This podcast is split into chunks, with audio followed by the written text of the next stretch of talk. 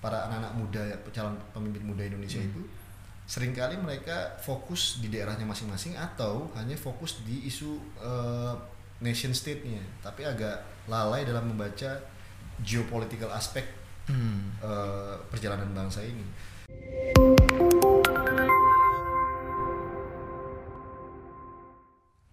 Malam ini kita ketemu lagi dalam Fokes Banyumas atau podcast Fokus Banyumas. Banyumas sing wis ya wis sing urung aja kaya sing wis wis mantap ya malam ini kita akan ketemu dengan uh, tokoh muda nasional dan beliau sudah malang melintang di nasional dan apa uh, aktif juga di kalangan anak muda dan banyak gagasan-gagasan besar untuk membangun bangsa ini dari anak-anak muda. Hmm. Beliau adalah Dimas Oki Nugroho. Selamat malam Dim. Selamat malam. Iya. Mas PhD. Indaru. Iya, iya beliau Dokter Indaru. Uh, orang yang sejak awal keluar dari kampus memang mendedikasikan untuk kemudian gagasan gagasan besar tentang uh, kebangsaan, tentang toleransi di lingkungan anak muda. Oke, okay. Langsung aja mungkin kita akan uh, menilik tentang apa sih yang jadi awal kegundahan Mas Dimas ini sehingga kemudian konsep terhadap anak muda ini penting untuk dibangun. Gimana itu, Dim? Baik, terima kasih. Aku buka dulu maskerku ya. Iya. Izin. Uh, jadi begini, Mas Indaru. Hari ini anak muda itu memainkan peran yang sangat penting. Hmm. Karena ini pertama mungkin dalam sejarah Republik ini. Saya nggak tahu mungkin di era Eh, pergerakan kemerdekaan seperti apa, tapi ini jumlah demografi anak mudanya luar biasa hmm. besar.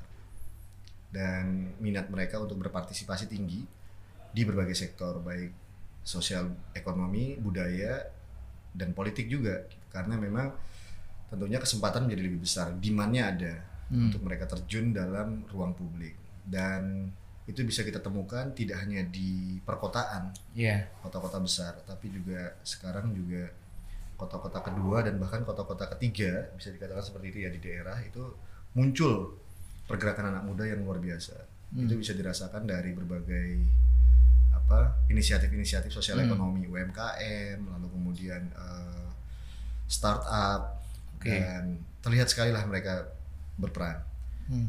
dan itu dilakukan tidak hanya setelah mereka tamat kuliah misalnya tapi di ketika menjadi mahasiswa dan sekarang fenomena itu juga muncul di kalangan pelajar jadi bagaimana mereka mampu atau ingin muncul untuk bisa menunjukkan yeah. eksistensi mereka. Nah, ini dunia bukan hanya Indonesia sedang bergerak kepada sebuah yang namanya new economy. Jadi new economy itu berbasis sharing ekonomi, berbasis digital pastinya. Hmm. Dan saya tetap melihat bahwa yang terpenting dari itu semua adalah social capital. Jadi modal sosialnya si anak-anak muda ini bagaimana gitu ke depan itu bahwa the man behind the gun. Jadi hmm. bagaimana hmm. mereka berperan satu hal, apa yang mereka lakukan, apa yang mereka uh, perankan di, di publik itu satu hal, tapi sesungguhnya ada hal lain yang sangat substansial yaitu adalah uh, virtu atau katakanlah sos modal sosial mereka tadi. Hmm. Modal sosial itu adalah antara lain uh, kualitas sumber daya manusia mereka, komitmen kebangsaan mereka, integritas mereka, dan itu menurut saya harus kita bangun justru sekarang ya secara simultan di saat yang sama kita bangun hmm. kapasitas di lain sisi kita bangun integritas mereka dan satu lagi loyalitas mereka terhadap tanah air ya terhadap bangsa terhadap sosial kultural mereka terhadap komunitas mereka kepedulian mereka terhadap lingkungan sekitar yeah. dan seterusnya nah dari situ saya kemudian melihat bahwa kayaknya harus ada yang kita mainkan di situ dan saya merasa kok saya mungkin ingin mencoba untuk memberikan muatan di situ uh, ketika apalagi ketika saya dulu sempat di dapat kesempatan ya studi di luar dapat beasiswa alhamdulillah saya melihat ternyata uh, sebuah bangsa itu bisa besar anak-anak mudanya atau orang-orang yang mampu menjalankan uh, apa namanya misi besar dari sebuah negara bangsa itu ketika sosial capitalnya kuat hmm. kedisiplinannya budi pekertinya lalu kemudian komitmen integritasnya kejujurannya ya, daya tahannya terhadap terhadap cobaan dan terhadap apa hambatan, tantangan dan seterusnya itu mereka mampu memenangkan ya kan kompetisi itu dengan baik. Saya pikir itu yang dibutuhkan Indonesia ke depan. Jadi anak-anak muda yang berpikir positif, yang kemudian optimistik, Hmm. tapi juga mau belajar, mau mendengar, terbuka pikiran mereka dan mau berkolaborasi dan bekerja sama. Saya melihat itu sih kunci kebangsaan ke depan. Jadi kemajuan bangsa ya ke depan. Jadi bukan hanya semata pembangunan material yang penting, Iya. tapi juga pembangunan imaterial yang kaitannya dengan apa namanya eh, integritas tadi moral dan eh, apa, semangat. Nah saya pikir itu sejalan dengan komitmen kebangsaan kita gitu bahwa eh, cita-cita proklamasi kita kan tidak hanya merdeka secara politik tapi juga merdeka secara sosial ekonomi kesejahteraan Iya. yang adil dan merata. Nah ini menurut saya inilah momentumnya anak muda hari ini yang mampu menjalankan itu karena secara demografi mereka besar mereka ada di mana saja Hmm. Dan- Nah ini yang yang menarik nih, Hmm. ah, Dim. Jadi ketika gagasan itu muncul, Hmm. tentu kan banyak yang kemudian ketika sharing kamu langsung, wah nggak mungkin dan sebagainya. Hmm. Dan fakta bahwa beberapa ini yang berarti tahun ke-9 ya Mm-mm. perjalanan itu kan eh, Eh, ke-12 ke lebih dari 2011 2011 ya artinya itu tentu kan tentang oh ini soal kedaerahan isu kedaerahan soal tadi multikulturalisme dan isu-isu tentang lokalitas dan sebagainya itu eh, apa yang kemudian menjadikan kamu tetap semangat? Enggak ini harus jalan program ini. Itu apa itu yang kemudian eh hirohnya itu apa itu?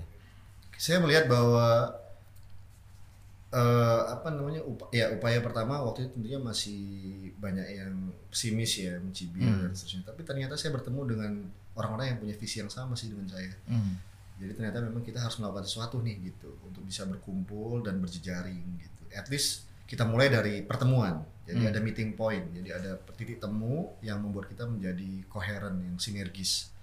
Dan saya melihat kader bangsa itu eh, apa namanya peluangnya di situ. Jadi yang mampu menyatukan kita di luar dari batasan-batasan sosial politik sosial ekonomi yang kita punyai secara latar belakang di berbagai kalangan anak muda ini. Apakah itu sosial ekonomi apakah itu sosial politik partai apa pun dia organisasi apa pun dia gitu itu ternyata kita bisa ketemu karena kita punya sebuah nasib dan potensi masa depan yang sama ya. Hmm.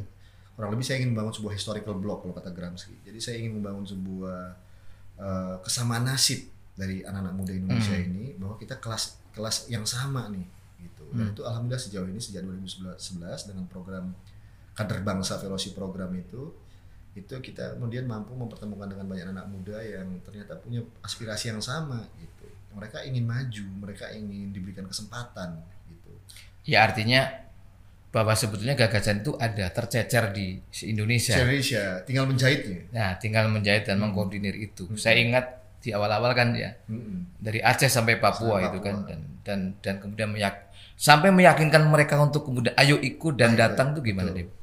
Itu ada dua pendekatan sih jadi pertama pendekatan persuasi dan Hmm. mereka memang udah targeted kita tahu nih ini, ini champion di Hmm. daerahnya gitu. Hmm. kita kita ajak kita gabung ada yang berhasil ada yang tidak berhasil tapi alhamdulillah rata-rata kita mau ya, mereka Hmm. mau kita ajak lalu yang kedua eh, kita seleksi kita buka open eh, recruitment atau open regis- registration tapi yang kita tawarkan sebenarnya apa manfaat bagi mereka Iya. gitu. ternyata mereka melihat memang besar manfaatnya bahwa mereka kemudian bisa berjejaring lalu mereka bisa mendapatkan sebuah wawasan baru menambah kapasitas mereka gitu dan lalu kemudian ada satu hal menurut saya yang paling penting di sini ada semacam apa ya kesadaran bersama gitu ada sebuah eh, esprit de corps di Hmm. kalangan anak-anak muda ini tadi yang saya sampaikan nasib sepenanggungan bahwa kita ini anak-anak muda yang selama ini sejak ya saya merasakan itu sejak di tahun 2011 2012 ya ketika program ini berjalan secara intens itu ada keinginan bersama memang karena mereka selama ini merasa tidak pernah diperhatikan ya Iya. baik oleh pemerintah Dan misalnya itu disangkut positif oleh para pembicara yang ikut. yang ikut juga jadi Ya. pembicara yang kita pilih juga karena kan ini program ini kita buat menarik semenarik mungkin Hmm. jadi artinya mereka tidak hanya di kelas dan di kelas pun mereka dipertemukan dengan apa namanya eh, pem- pemateri yang tidak hanya pintar ya tapi berintegritas gitu punya wawasan punya knowledge tapi juga mereka pu- punya integritas jadi ada ada value added yang mereka dapatkan dari setiap Hmm. pembicara jadi bukan hanya knowledge secara tekstual tapi juga sebuah visi besar gitu Hmm. yang bergairah dan dan dan kuat pesannya lalu kemudian ada audiensi juga dengan tokoh-tokoh politik pemimpin dan langsung dipertemukan gitu ya di apa namanya di dalam sebuah forum. Ya, lepas dari konteks jaringan dan komunikasi yang selama ini kamu lakukan, tentu kesediaan mereka untuk menerima peserta itu kan juga berarti kan satu visi berarti tentang gagasan-gagasan besar Betul, itu. ada visi besar ada. Jadi mereka juga melihat bahwa saya hanya ingin menularkan tadi saya sampaikan ketika saya sekolah di luar itu saya melihat anak-anak muda dari Tiongkok, anak-anak muda dari Jepang, anak-anak muda dari Korea yang luar biasa gitu. Mereka itu eh, semangatnya dan daya tahannya itu tinggi dalam menghadapi apa namanya pressure. Nah, sementara saya melihat bahwa anak muda kita punya kesempatan yang besar dan tidak kalah cerdas, tidak kalah pintar, tapi eh, endurance-nya ini relatif agak eh, di belakang dari bangsa-bangsa yang anak muda dari negara-negara yang Yang menunjukkan ada di- determinasi yang luar biasa. Jadi ternyata kita penguatannya di situ gitu, saya pikir. Dan itu juga harus kita lakukan dalam konteks kebangsaan, menanamkan nilai-nilai cinta tanah air, lalu kemudian nilai-nilai patriotisme sebagai anak muda. Dan ternyata berhasil, meskipun orang dianggap ah kamu klise dan seterusnya, tapi ternyata luar biasa. Iya, iya. Karena yang kemudian muncul dari sebuah pelatihan pertemuan yang intens selama seminggu lah kurang lebih ya kita nggak bisa banyak-banyak nggak bisa lama-lama. Eh, itu kemudian lalu ada semacam kesamaan. Nah tantangan terbesar dari menjalankan ini adalah meyakinkan justru sebenarnya adalah sponsor untuk menja- menjalankan ini kan Ya. mahal ya. Dan ketika mereka mau mereka satu visi juga tuh. Satu visi juga. Sehingga itu saya sebut dengan ya triple helix itu. Jadi ada tiga aspek di sini untuk meyakin untuk bekerja sama. Satu adalah masyarakat sipil dalam ini adalah kader bangsa. Kan dia bukan plat merah, bukan plat kuning gitu ya. Lalu kemudian eh, eh, apa namanya? oknum pemerintahan aparat negara, pemimpin yang kita ajak audiensi. Mm-mm. Lalu ketiga adalah masyarakat ekonomi yang menjadi sponsor. Jadi eh, CSR mereka dan susah meyakinkan justru ketika di awal program tentunya mereka menganggap ini apaan sih gitu. Hmm. Tapi lalu kemudian alhamdulillah ini berjalan dengan baik. Dan alumninya yaitu tidak hanya mampu berkiprah pada tingkatan komunitas ya. Masyarakat sipil tapi sekarang menjadi masyarakat politik. Jadi kepala daerah muda, anggota DPRD muda, ketua HIPMI, pengusaha, entrepreneur, akademisi, lalu kemudian eh, apa pimret, jurnalis, bahkan ada yang jadi sutradara atau katakanlah seni budaya. Jadi luar biasa ininya apa namanya s- eh, di Spektrumnya spektrumnya tinggi. Nah, yang menarik Dim yang menjadi penasaran itu kemudian tentu kan dari angkatan pertama sampai kesekian itu kan ada perubahan kan nggak mungkin satu katakanlah satu warna eh, konsep gitu loh. Nah, ketika gagasan-gagasan angkatan ini kesekian kesekian sekian itu apa yang kemudian mendasari perubahan konsep itu? Oh konsep katakanlah ini konsep tentang ini kemudian walaupun benang merahnya sama kebangsaan dan sebagainya tapi kan varian peserta jangkauan dan sebagainya. Itu apa yang kemudian eh, diskusi-diskusi apa yang kemudian terjadi? kita melihat jadi ternyata kita menyadari misalnya eh, kita nggak bisa menyederhanakan anak pemimpin atau champion anak-anak muda itu misalnya hanya di politik. Hmm. ternyata kita melihat justru bisa jadi kaderisasi dan rekrutmen di bidang politik itu belum tentu sejati belum tentu otentik di anak muda jadi kan itu ada kaitannya dengan keluarga. keluarga dinasti politik lah darah biru atau apa pun lah. Jadi kita melihat ternyata rekrutmen kaderisasi untuk pemimpin-pemimpin publik dari anak muda tidak hanya dari partai. Kita lihat mungkin dari pengusaha misalnya. Hmm. atau katakan dari entrepreneur atau bisnis gitu atau pengusaha bisnis lah ya. Tapi, tapi dari bisnis kita lihat juga ternyata kalau mau jadi pemimpin itu nggak semata-mata harus mencari profit dia juga harus punya kepedulian besar terhadap masalah di sekitarnya. Sehingga kita temukanlah konsep social entrepreneur itu. Nah social entrepreneur itu kita cari para calon-calon pemimpin muda dari situ. Oh, banyak banget luar biasa. Dan mereka udah melakukan inisiatif yang selama ini Tidak terpantau. tidak terpantau. Jadi udah silent revolution. Mereka udah memberikan solusi banyak kepada masyarakat. Nah di situ kita lihat gitu. Lalu di saat yang sama kita juga lihat ternyata di kalangan jadi tapi juga tidak hanya di sektor formal. Bisa jadi ternyata social entrepreneur itu not necessarily dia seorang eh, seorang bisnis aja tapi dia juga ternyata bisa berkiprah di bidang lain Hmm. Salah satunya misalnya akademisi. Akademisi itu menurut saya penting sekali karena bagaimanapun di masyarakat kita peran guru, peran dosen, peran akademisi itu selalu penting untuk memberikan pengaruh dan yang sangat influensial di masyarakatnya. Ini juga penting. Mereka adalah pemimpin di masyarakatnya, di komunitasnya.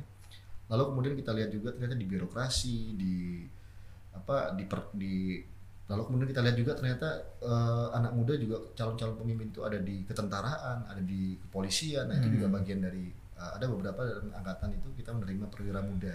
yang Termasuk dari kalangan yang di bidang budaya, bidang ekonomi, Apalagi? pertanian gitu ya. semuanya mas itu. Nah, akhirnya kita juga sampai pada simpulan ternyata gejolak untuk ingin berpartisipasi itu bukan hanya di kalangan anak-anak muda yang katakanlah sudah uh, selesai kuliah tapi di kuliah juga aktivis sudah apalagi ya dan Hmm. sekarang pelajar gitu kita lihat juga tapi pelajar ini kita belum bisa dulu kita masih ma- tetap di kalangan mahasiswa jadi kita selang-selangin aja tiap Hmm. angkatan itu ada spesifikasinya nah terakhir kita melihat bahwa ternyata para anak-anak muda calon pemimpin muda Indonesia Hmm. itu sering kali mereka fokus di daerahnya masing-masing atau hanya fokus di isu eh, nation state-nya tapi agak lalai dalam membaca geopolitical aspek Hmm. eh, perjalanan bangsa ini.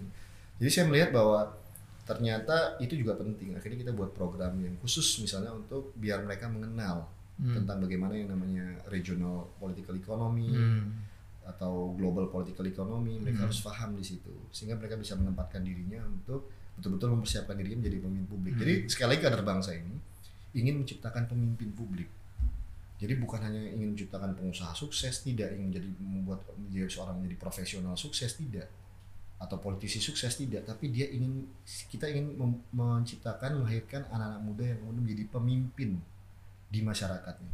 Dengan latar belakang Latar apa pun, apa pun. dengan pengetahuan hingga geopolitik dan dan sebagainya. sebagainya dan punya tanggung jawab untuk bersiap untuk memang menjadi pemimpin bangsa. Gitu. Saya pikir itu bu- butuh kader yang harus disiapkan itu. Bersi- memang kita pada dasarnya pada Bisa setahun dua kali itu. Kita harus lima tahun sekali. Dan itu terjadi mas di beberapa kepala daerah kan udah banyak sekarang alumni kader bangsa yang alhamdulillah jadi Hmm. dan eh, menjadi eh, tidak hanya menjadi calon ya tapi alhamdulillah bisa menjadi memenangkan pilkada dan eh, Oke, kader bangsa Iya. yang kader bangsa yang kemudian berkembang, mm-mm. yang kemudian terus berproses lah. Kemudian muncul gagasan apa ini? Eh, seb- eh, Indonesian Young Leader exchange Exchange, program. Program. itu yang tadi Itu apa-apa ke- yang gagasan gagasan besarnya perlu? Oh, ap- oh ini perlu deh sharing dengan betul. di luar atau gimana atau gimana? Jadi supaya mereka bisa utuh melihat diri mereka dan masa depan mereka dan negara bangsa mereka. Jadi ternyata Indonesia itu tidak sendiri loh di dunia ini. Bahwa nasibnya juga sangat tergantung dari pergerakan ekonomi dan sosial politik di sekitarnya Hmm. atau budaya. Dengan Singapura, dengan Malaysia, dengan Australia. Hmm. Indonesia ini unik karena dia berada betul-betul di posisi yang antara ya. Di antara samudra, di antara apa benua. Dan bangsa-bangsanya juga luar biasa. Satu sisi di bawah itu ada negara ada Australia yang sangat barat gitu kan. Lalu sebenarnya di atas ada eh, Laut Cina Selatan, di situ ada China, ada Jepang. Itu Asia Timur posisinya.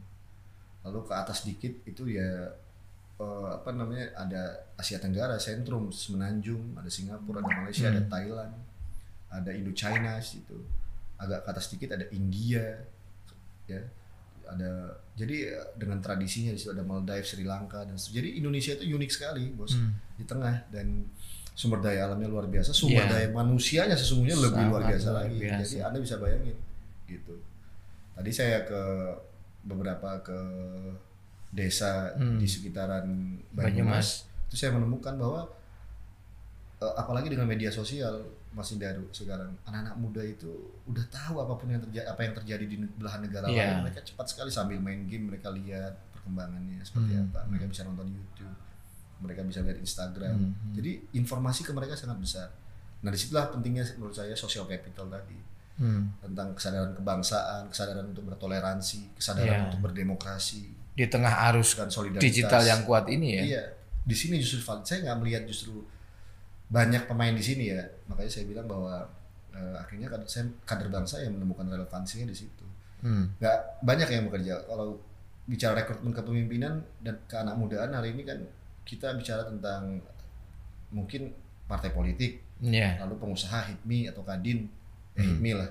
Lalu kemudian eh, kampus juga termasuk pesantren atau organisasi sosial, NU, Muhammadiyah, gereja, Hmm. dan seterusnya. Lalu kemudian TNI dan Polri. Hmm. Jadi kan itu kan jalur-jalur untuk menuju kepemimpinan. Tapi di masyarakat sipil yang mampu menyatukan ini tidak banyak. Nah, karena Iya. bangsa ingin memposisikan itu. Bahkan tidak banyak berpikir ke arah itu. Jangan-jangan begitu. Oke, kolaboratif positif yang kemudian positif. eh, program selanjutnya ya. Artinya Hmm. kalau saya melihat tolong ini kalau kalau salah dikoreksi. Artinya sebetulnya ruang KBFP Kuang tadi tadi apa eh, yang keluar negeri itu dan kemudian sangat terbatas tentu ya. dan kemudian kolerasi positif adalah coba untuk berdialog langsung Ya. di level bawah ya. Hmm. dari perjalanan awal hingga sekarang itu kemudian apa hal yang menarik oh program ini harus terus lanjut nih Kolaborasi positif. iya kolerasi positif oh ini penting dan harus terus lanjut ini komunikasi dengan tadi seperti diskusi tadi Jadi tahapannya begitu memang Mas Indaro. Jadi pertama kader bangsa, kita kumpulin anak-anak muda dari Aceh sampai Papua. Lalu untuk memfollow up-nya di tiap-tiap daerah, di tiap-tiap daerah dari para alumni ini ya kita lakukannya dengan kolaborasi positif. Hmm. Dari kolaborasi positif kita ketemu lagi dengan champion-champion muda di daerahnya masing-masing. Dari situ kita kembangin lagi dalam sebuah proyek tadi.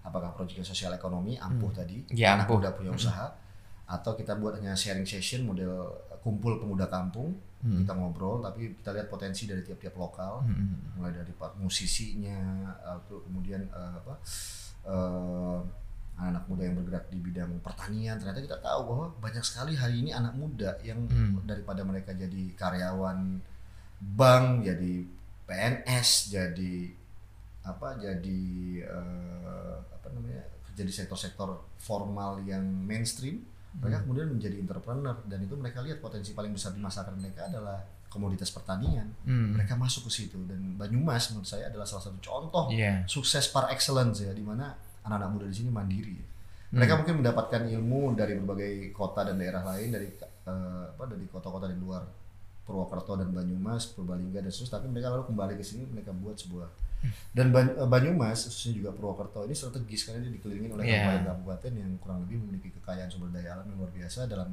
hal bidang pertanian misalnya. Ini mereka optimalkan di situ. Dan lagi jumlah anak muda besar dan mereka memang harus bergerak gitu. Jadi Hmm. mau tidak mau kalau pemerintah pusat maupun pemerintah daerah tidak tanggap, menurut saya ya, it's too Iya. bad. Itu Iya. menurut saya akan buruk gitu. Betul Harus mampu bisa memproyeksi dan memfasilitasi kira-kira anak muda mau ke mana nih, lalu mereka Iya. bergerak di situ. Saya mencontoh misalnya contoh tadi saya sampaikan soal Surabaya. Surabaya Hmm. itu ya karena kebetulan aja di situ uang hidup murah ya. ya Tapi sesungguhnya lapangan potensi opportunity lapangan kerja baru nggak banyak terbuka di Surabaya banget. Bay- Bayangin ada sekitar 62 kampus di Surabaya. Besar tapi jenis pekerjaan kan tidak jauh berbeda dari sejak mungkin 10 20 Iya. tahun lalu.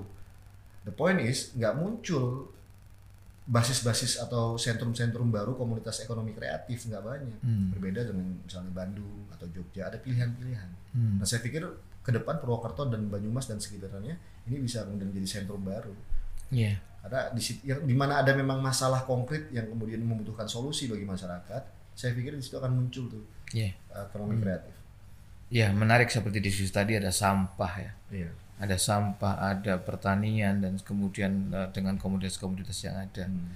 jadi mungkin saatnya anak-anak muda sing wis ya wis sing urung aja kayak sing wis wis. jadi gambaran move besar. forward. Iya move forward. Lihat jadi eh, itu saya pikir gagasan besar yang eh, apa ingin Mas Dimas dan kawan-kawan untuk perjuangkan. Ya artinya dia tidak juga main di Jakarta sekarang menyebar ke berbagai daerah betul. untuk kemudian fokus eh, ke beberapa daerah untuk eh, menularkan gagasan-gagasan tentang kebangsaan, tentang gagasan ekonomi, tentang pengetahuan tentang dunia dan sekitar dan sebagainya. sebagainya. Ini yang saya pikir eh, bisa direspon oleh teman-teman di daerah ya, khususnya dengan gambaran-gambaran ini dan berjejaring, berkolaborasi dengan satu gagasan yang sama. Oke, next apa Dim? Hmm. yang ingin kamu lakukan. kamu bangun untuk itu yang jelas ini eh, harus dilakukan secara simultan dan paralel eh, dengan anak-anak muda lain di seluruh Indonesia. Jadi yang penting kan kita sudah punya pasukan-pasukan kader bangsa, anak Hmm. muda, champion-champion muda yang sudah memiliki semangat yang sama. Dan Hmm. alhamdulillah mereka setelah itu mereka memiliki akselerasi yang luar biasa ya, untuk kemudian mencapai eh, peran-peran strategis di masyarakatnya. Alhamdulillah puji Tuhan saya senang dengan itu, kita senang dengan itu. Yang tinggal kita lakukan bersama adalah sesungguhnya membangun sebuah tadi lagi-lagi historical block, sebuah esprit de corps bahwa ini kita anak muda nih gerak terus maju. Gitu bahwa memang ada tantangannya. Sehingga memang kader bangsa ini nggak dibuat strukturnya secara ketat tapi loose, longgar aja. Yang penting kita kenal, kita tahu, sharing semangat gitu kan, lalu visi ke depan, saling membantu gitu satu sama lain. Dan itu sudah terjadi. Lalu uh, what next to be done adalah kita mendorong anak-anak muda, alumni-alumni kita atau bahkan lebih luas lagi keluarga besar ya dari kader bangsa ini Hmm. karena pada dasarnya siapa pun yang udah terpapar oleh program-program kita, Hmm. kita menganggap mereka sebagai keluarga besar kadar bangsa. Iya.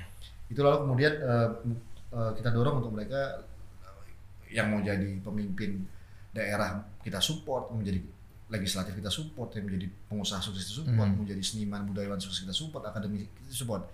Dan itu benar-benar saya memberikan perhatian dan komitmen Hmm. kepada mereka untuk kita dukung mereka untuk memang jadi ya berpengaruh dan memberikan peran yang strategis di masyarakat di komunitas Hmm. itu terjadi. Eh, apa yang kita lakukan ke depan? Menurut saya posisinya adalah udah sebuah keniscayaan ya, inevitable, jadi yang udah tidak bisa terhindarkan bahwa dengan jumlah demografi, demografi yang besar Iya. ini, memang anak muda akan mengambil posisi kepemimpinan di masyarakatnya. Bahkan nanti mungkin juga menurut saya pada tataran nasional itu tinggal tunggu waktu sih. Tinggal kita Iya. lihat bahwa anak-anak muda yang seperti apa yang akan tampil. Iya. Tentunya kita akan melawan dari pasti lah. Ada kekuatan-kekuatan status quo yang ingin mempertahankan kenyamanan, kekuasaan, akses terhadap kekuasaan, maaf, lalu kemudian politik, ekonomi dan seterusnya.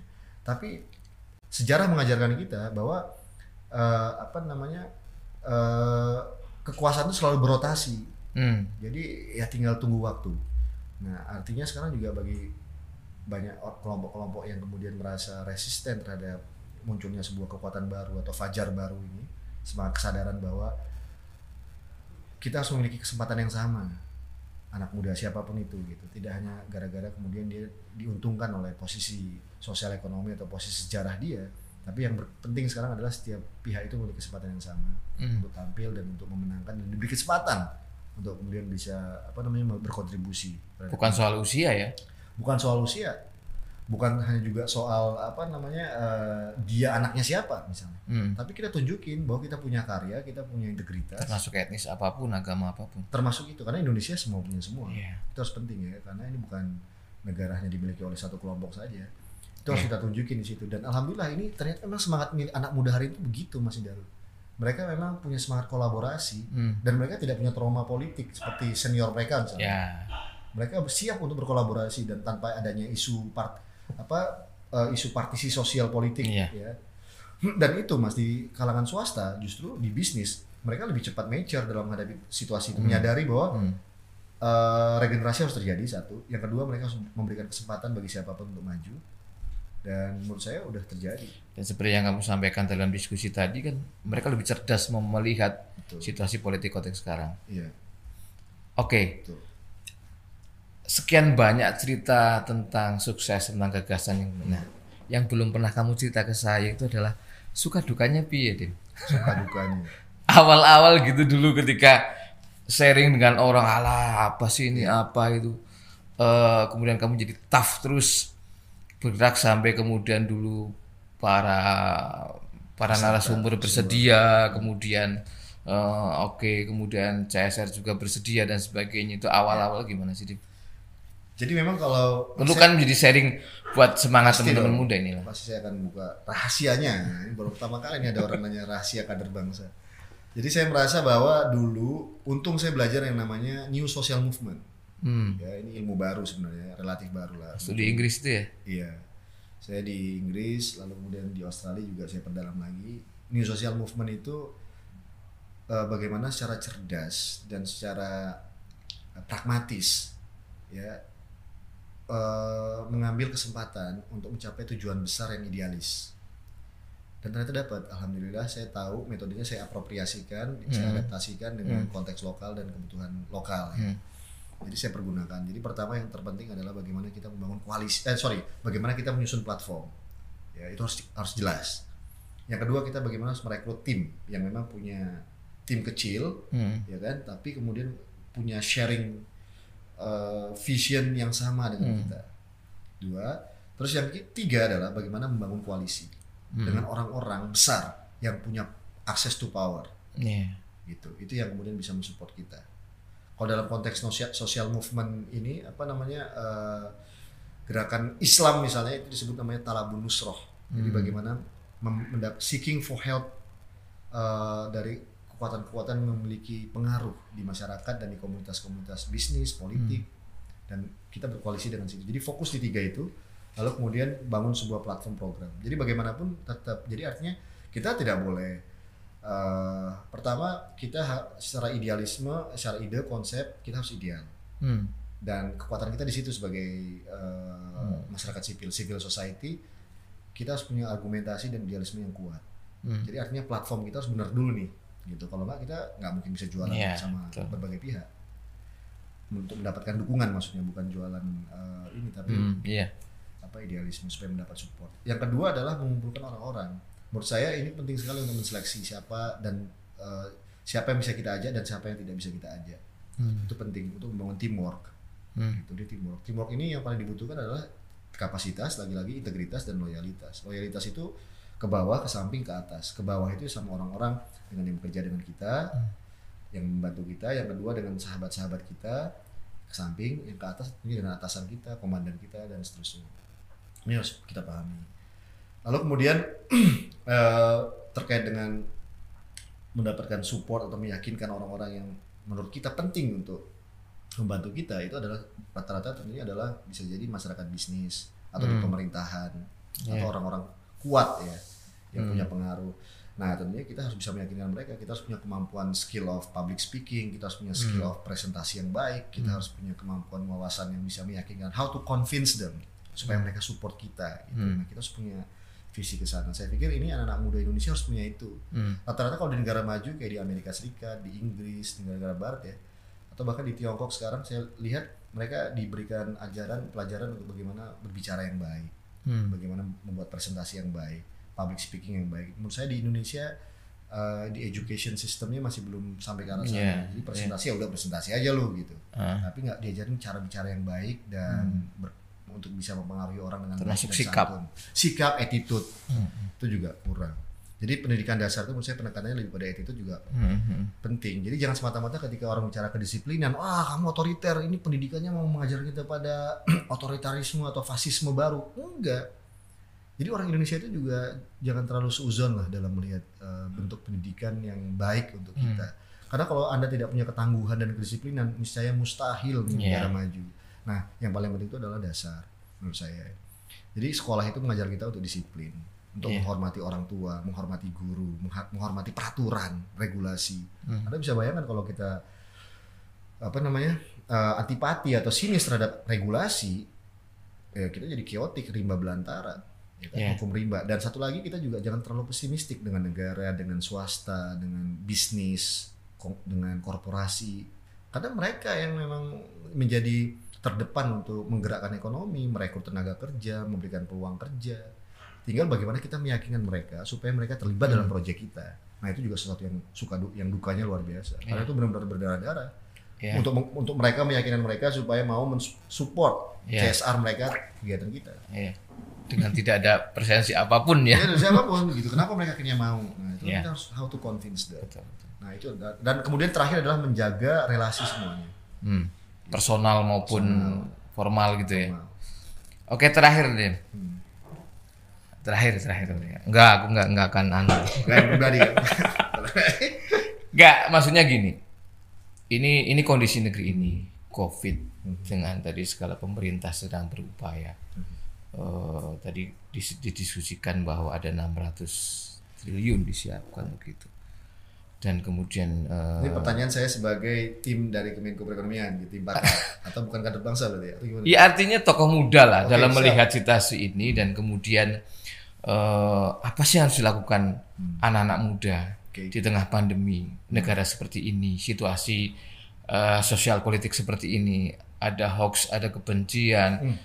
ada soal eh, trust yang berkurang, ada konteks dinamika etnis yang terus berkembang.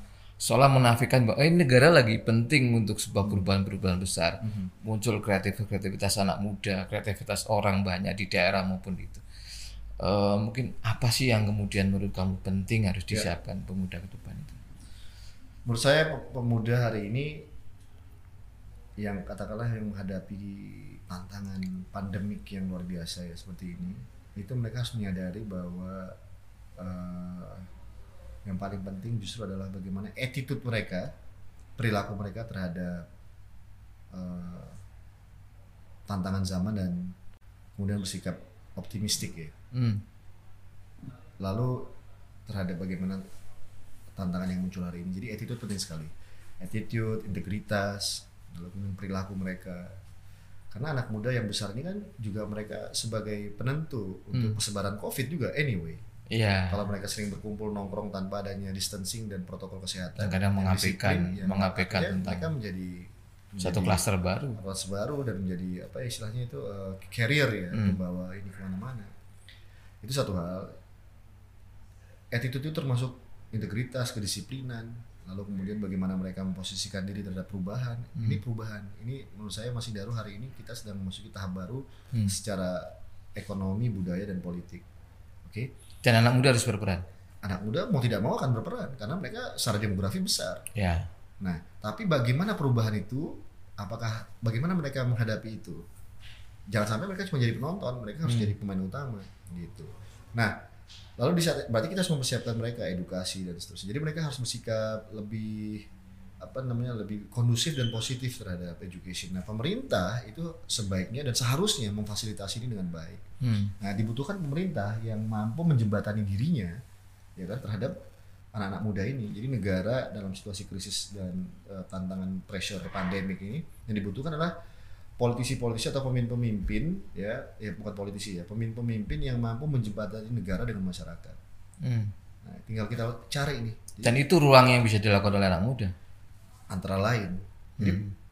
ya pemimpin hari ini baik itu pemimpin nasional, presiden, kepala daerah, menteri Hmm. dan seterusnya itu harus memposisikan dirinya mampu berkomunikasi dengan baik dengan masyarakat karena kalau masyarakat dengan negara tidak integrate, Hmm. tidak sinergis dalam menghadapi pressure goncangan yang luar biasa baik secara global maupun domestik, Anda bisa bayangkan Iya. kot apa goyangnya seperti apa Iya. gitu. Nah, kita butuh soliditas, kita butuh persatuan, kita butuh keguyupan. Nah, ini harus dilakukan oleh negara dan masyarakat sipil bersama-sama gitu. Nah, artinya supaya lewat nih jembatan yang Sirotol Mustaqim ini bisa lolos masuk dalam apa namanya eh, cita-cita proklamasi yang sejati ya, tidak hanya merdeka secara politik tapi juga sejahtera secara sosial ekonomi.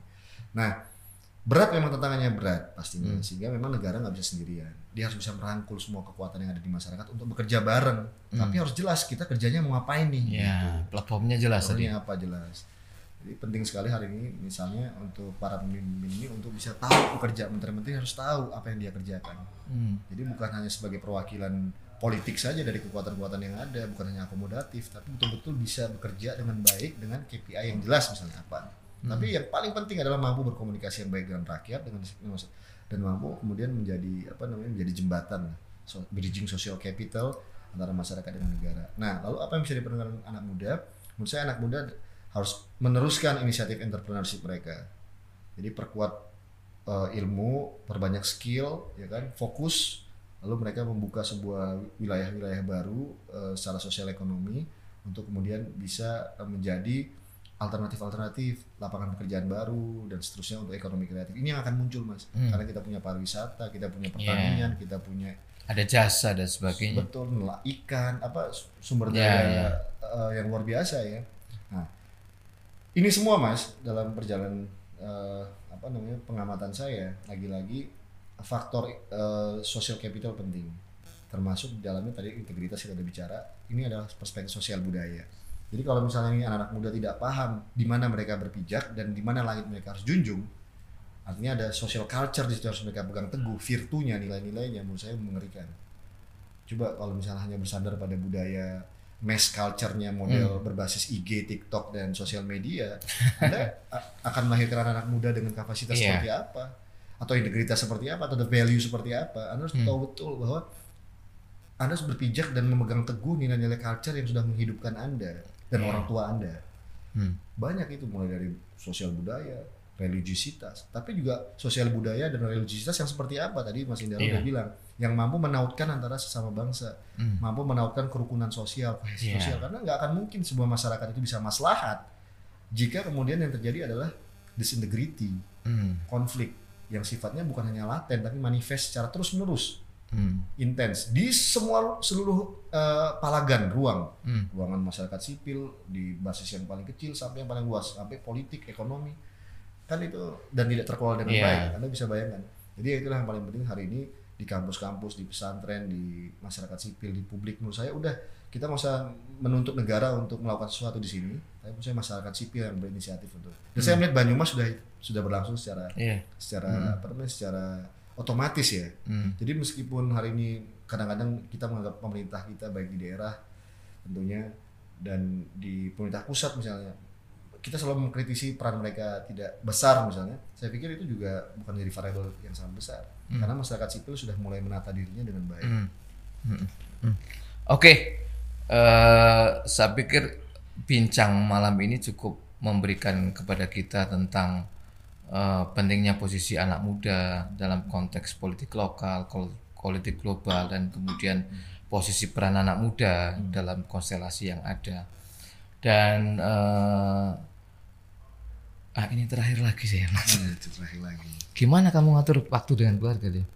nah itu juga that's a good question tapi alhamdulillah semestinya saya sabtu minggu itu selalunya saya akan sempatkan waktu untuk uh, keluarga sih Keluarga Karena anak-anak saya kan sekarang dalam ini tapi udah mulai masa ke jenjang dewasa masa nih dewasa ABG ya. Yang paling penting itu dan itu yang kesan kedekatan dan memori yang tidak bisa mereka lupa tentunya adalah kedekatan orang tua jadi Iya. sekecil mungkin saya akan bisa mengoptimalisasi Hmm. bagaimana kedekatan mereka dengan saya dengan mereka itu ter- mengesankan mereka Hmm. satu yang kedua adalah sebisa mungkin saya tetap melibatkan diri saya dalam kesibukan mereka dan eh, apa namanya pemikiran mereka. PR atau apa. Sebisa mungkin saya akan kerjakan meskipun kadang distancing Iya. itu saya akan coba untuk untuk dan tentunya lagi-lagi eh, harus ada kekompakan ya dengan iya. dengan dengan ibunya dengan istri bagaimana kita berbagi tugas. Hmm. sehingga kita bisa saling melengkapi. Dan satu terakhir adalah komunikasi karena komunikasi penting antara orang tua dan gimana kafe lancar nah itu itu harus.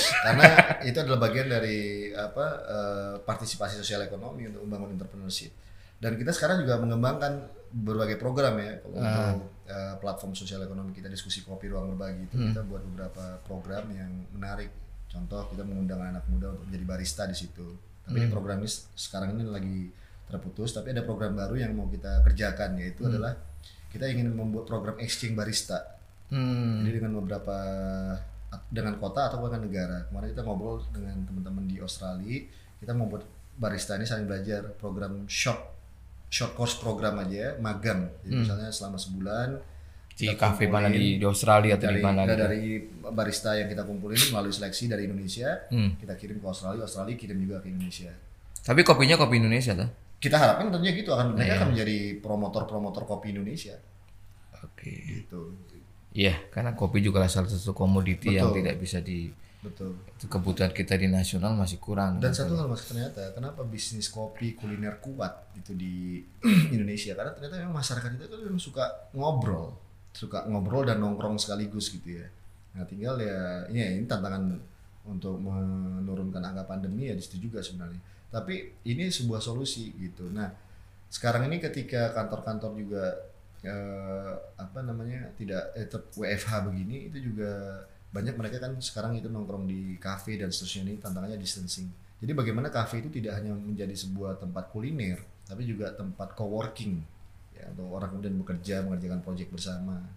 Lalu ada exchange itu pertukaran, ya, jangan pertukaran virus ya kita harap, tapi pertukaran apa namanya pertukaran pemikiran, pertukaran apa namanya kebermanfaatan sosial ekonomi ya yang kemudian itu dan alhamdulillah itu kita bisa lihat eh, progresnya gitu. Jadi ternyata eh, warung kopi itu adalah ruang budaya ternyata dan ruang sosial ekonomi sekaligus gitu. Hmm, dan itu luar biasa sih ke depan. Jadi sebenarnya untuk membangun Indonesia ini atau saya lihat ya saya kaji jadi kalau pembangunan sosial ekonomi itu tidak bisa dilepaskan dari pembangunan sosial budaya. Dia harus selaras. Kalau dia nggak ketemu pasti aneh, hmm. pasti nggak sustain. Hmm. Ya, sehingga Indonesia juga dalam hal ini harus menemukan platform sosial budaya yang tepat yang mampu menopang sosial ekonominya.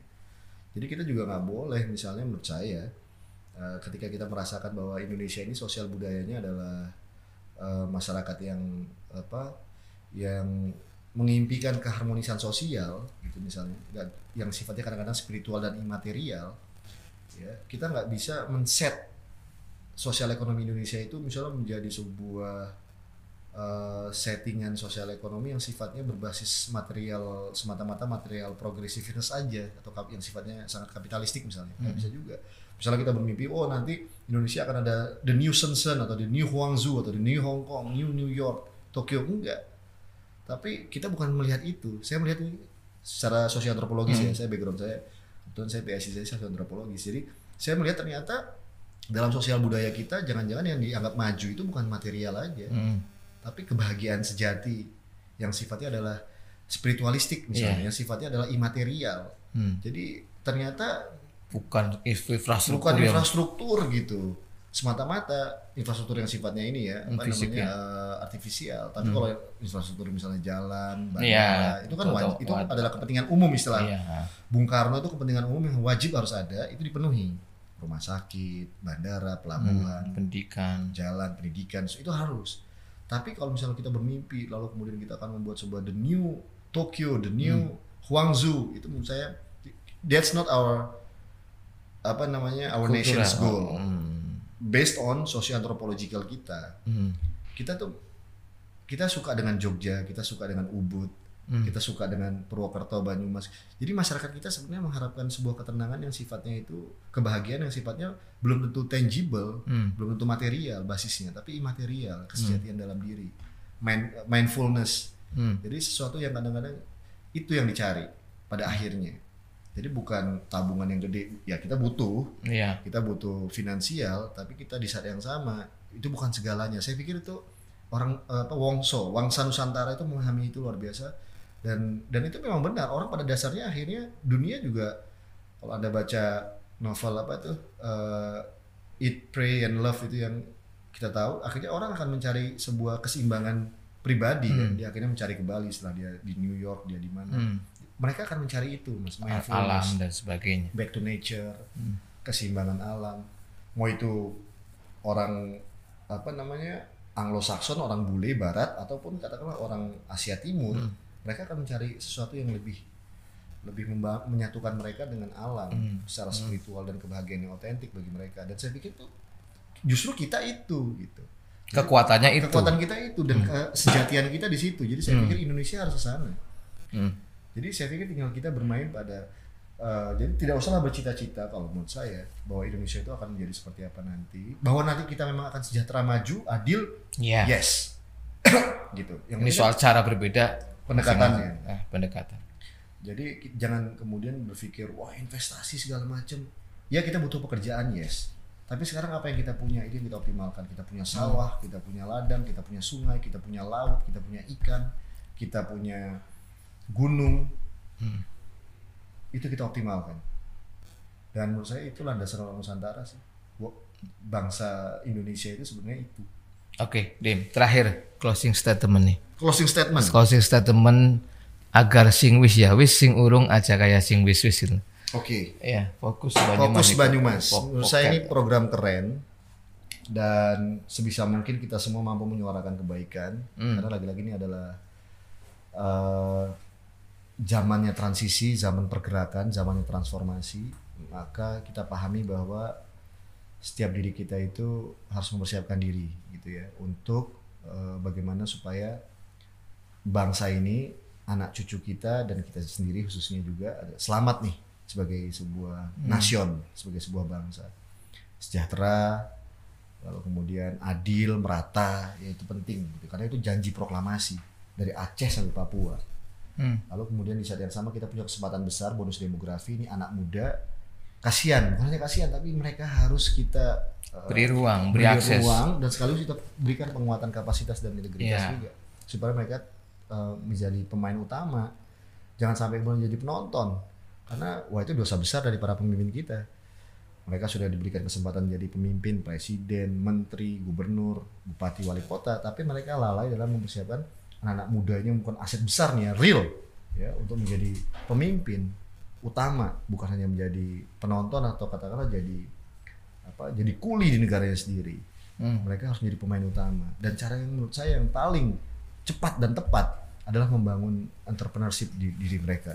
Karena peluangnya banyak banget. Dan negara nggak mungkin untuk bisa menyelesaikan persoalan masyarakatnya Secara sendiri. secara sendirian. Hal ini negara penuh keterbatasan keterbatasan uang keterbatasan ke- legitimasi apalagi politik dan seterusnya. Nah, masyarakat sipil yang diperkuat, diajak guyup, ya kan? Kalau swasta saya pikir sekalipun untuk oligarki dan seterusnya saya pikir itu bisa tetap ditertibkan jika negara memiliki kredibilitas dan visi yang jelas. Hmm. Lalu masyarakat sipil juga bisa ditertibkan untuk lalu kemudian diajarkan diedukasi. Jadi pemimpin juga harus mengajarkan yang baik. Saya pikir masyarakat sipil maupun masyarakat bisnis akan melihat kalau pemimpinnya benar mereka akan benar. Hmm. Konsisten terhadap regulasi, konsisten terhadap ucapan dan tindakan Iya. dan janji-janji politik gitu saya pikir saya pikir itu akan jadi yang penting kredibilitas. Jadi masyarakat butuh keteladanan. Saya pikir itu yang paling penting. Nah, menjadi closing eh, ajakan untuk berkolaborasi kita semua. Ini adalah zamannya kita untuk berbuat untuk bangsa ini. Ini lagi-lagi zaman transisi, maka anak muda akan berperan penting dan kita harus menghadapi ini secara bersama. Karena kalau individu kita hadapin jelas kita akan KO. Tapi kita sebagai komunitas besar itu harus punya ke- kekuatan yang solid. Karena mustahil kalau kita bilang Indonesia maju kalau kita tidak bersatu. Ini yang paling harus kita utamakan adalah harmoni dan apa, kohesi sosial yang diperkuat. Dan itu bisa dilakukan antara lain menurut saya dengan cara-cara yang sifatnya social capital tadi. Yang intangible, kultural. Ini jangan dilupakan. Oke. Thank you Mas. Thank you Mas Dimas Oki Nugroho PhD. Ya hari ini bercerita banyak tentang eh, pemuda, tentang bangsa, tentang banyak hal malam ini. Teman-teman di podcast Forum Banyumas eh, prinsipnya di tengah kesibukan beliau membantu ya kementerian eh, di bidang perekonomian dalam mensosialisasikan kebijakan negara, memberikan input tentang kondisi bangsa, beliau masih sempat memikirkan bagaimana anak muda itu harus bergerak eh, memperhatikan bangsa dan lain sebagainya. Terima kasih kawan-kawan dan ingat selalu sing wis ya wis sing urung aja kayak sing wis. Terima kasih saya Indaru selamat malam. Assalamualaikum warahmatullahi wabarakatuh. Tos dulu, tos, tos, tos, Oh, iya, tos, tos. tos, tos, tos. Oke bro, Thank Dokter you, thank Indaru. you, thank you, Mas Dimas.